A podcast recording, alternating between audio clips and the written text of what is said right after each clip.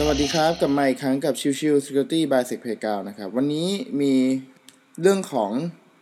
contract ชนิดหนึ่งที่อยากจะมาพูดให้ฟังกันนะครับ นั่นคือ Master Agreement Contract นะครับ คือโดยปกติแล้วเนี่ย เวลาที่เราเข้างานตัวโปรเจกต์ใด ๆ ก็แล้วแต่ครับ เรามักจะต้องมีการประมูลงานกันนะครับ มีทุกคนบริษัทใดๆก็แล้วแต่ที่ต้องการโปรเจกต์นี้อยากจะทำงานโปรเจกต์นี้ก็ยื่นซองกันไปนะครับ แต่มันจะมีเป็นลักษณะอีกแบบหนึ่งที่ไม่ค่อยมีหรอกจริง ๆแล้ว แต่ว่าถ้ามีนี่คือก็ทุกคนก็พยายามจะให้ได้มาซึ่ง contract ตัวนี้นั่นคือเรื่องของ master agreement contract นะครับ คือจะเป็นลักษณะของที่ว่าคือโดยปกติอย่างที่บอกนะครับ เวลาเราประมูลงานกันเนี่ย เราก็ต้องทำเรื่องซอง มีการออรอเวลาในการที่จะตัดสิน รอมีการประกาศผล ผมยกตัวอย่างเช่น สมมุติว่ายื่นซองการประมูลงานในวันที่1นนะครับ แต่กว่าจะประกาศผลกว่าจะรู้ผู้ชนะเลิศเนี่ยบางครั้งเนี่ยกินเวลาเป็นเดือนครึ่ง 2 เดือนนะครับ ดังนั้นเนี่ยมันใช้เวลานานมาก แต่พอเป็น Master Agreement จะแตกต่างกัน Master Agreement เนี่ยจะเป็นลักษณะที่ว่า ตัวของบริษัทพอใจกับลักษณะโครงสร้างการคิดเงินของบริษัท แล้วก็ผูกไปเลยว่าเฮ้ยในปีนี้คุณเข้ามาทำที่บริษัทโดยให้บริการ X day X day ก็แล้วแต่นะครับว่าเขาจะระบุเป็นเท่าไหร่ แล้วก็คิดเลทตามที่เรายื่นเสนอมาเลยตั้งแต่แรก ตัว Master Agreement จะทำให้บริษัทต่างๆเนี่ยไม่ต้องมานั่งยื่นประมูลบ่อยๆนะครับ คือใช้วิธีว่าโอเคถ้าคุณผ่านในเรื่องของการได้คอนแท c t ตัวนี้มาแล้วเนี่ย คือก็รอแค่เรียกว่าเฮ้ยจะไปใช้งานเมื่อไหร่แล้วเออจะพร้อมไปให้ไปบริการเมื่อไหร่ก็จะเข้าไปทำทันที ดังนั้นเนี่ยจุดเนี้ยมันจะทำให้โครงการต่างๆ หรือการแพลนงานต่างๆ มันทำได้ง่ายขึ้นและก็หลากหลายขึ้นนะครับ คือถ้าสมมุติเรามี Master Agreement กับบริษัทใดบริษัทหนึ่งแล้วเนี่ยเราก็สามารถที่จะ plan งานได้ว่าเฮ้ยถ้าสมมุติบริษัทนี้บอกว่ามี plan ที่จะออก ตัวของ project ออกมาในช่วงพฤษภา เราก็เตรียมไว้เลยว่าก่อนพฤษภาคือทั้งเมษาอะไรเงี้ยหรือมีนา จะเป็นช่วงที่จะต้องเข้าไป test แน่ เราก็จะจัดสรรปันส่วน resource ต่างๆ ให้มันเหมาะสมกับในวันเวลาช่วงนั้นนะครับ แต่กับการถ้าสมมุติเป็นcontract ธรรมดาต้องประมูลงานช่วงประมาณกุมภามีนา กว่าจะรู้ผลเราไม่แน่ใจว่าทั้งจัดซื้อเองหรือ ทั้งผู้ประสานงานเองหรือตัวของหัวหน้างานที่ต้องคอนเฟิร์มคอนแท c t เนี่ย จะทำคอนแท c t เมื่อไหร่ อาจจะถึงช่วงเมษา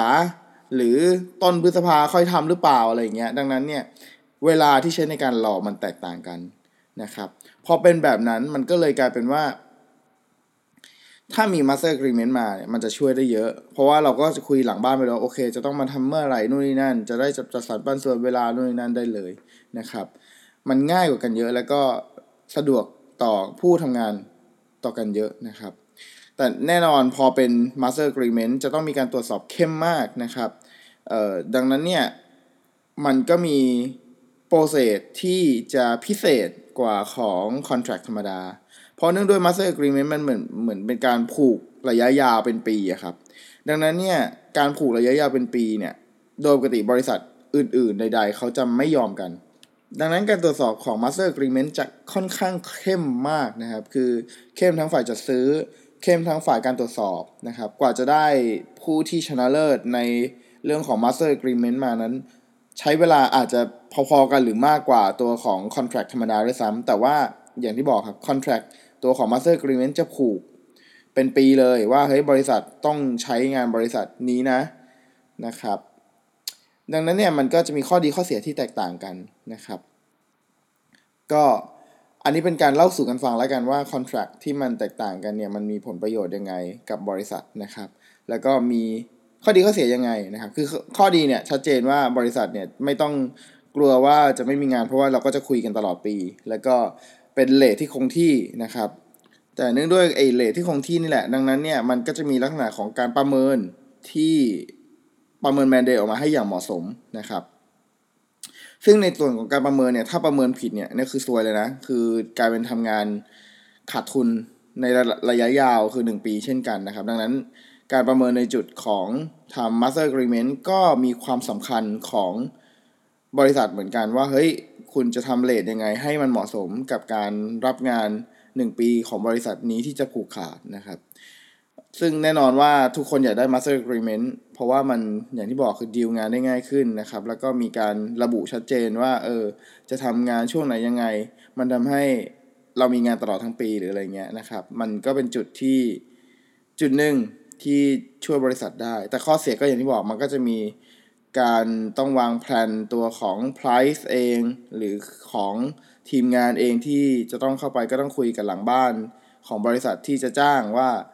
จะเข้าไปช่วงไหนอะไรอย่างไรนะครับ แล้วก็อีกจุดหนึ่งคือเรื่องของการตรวจสอบที่เข้มงวดมาก แล้วก็หลาย ๆ อย่าง ดังนั้นเนี่ยมันอาจจะมีการทดสอบเพิ่มเติม นอกเหนือจากการยื่นซองปกตินะครับ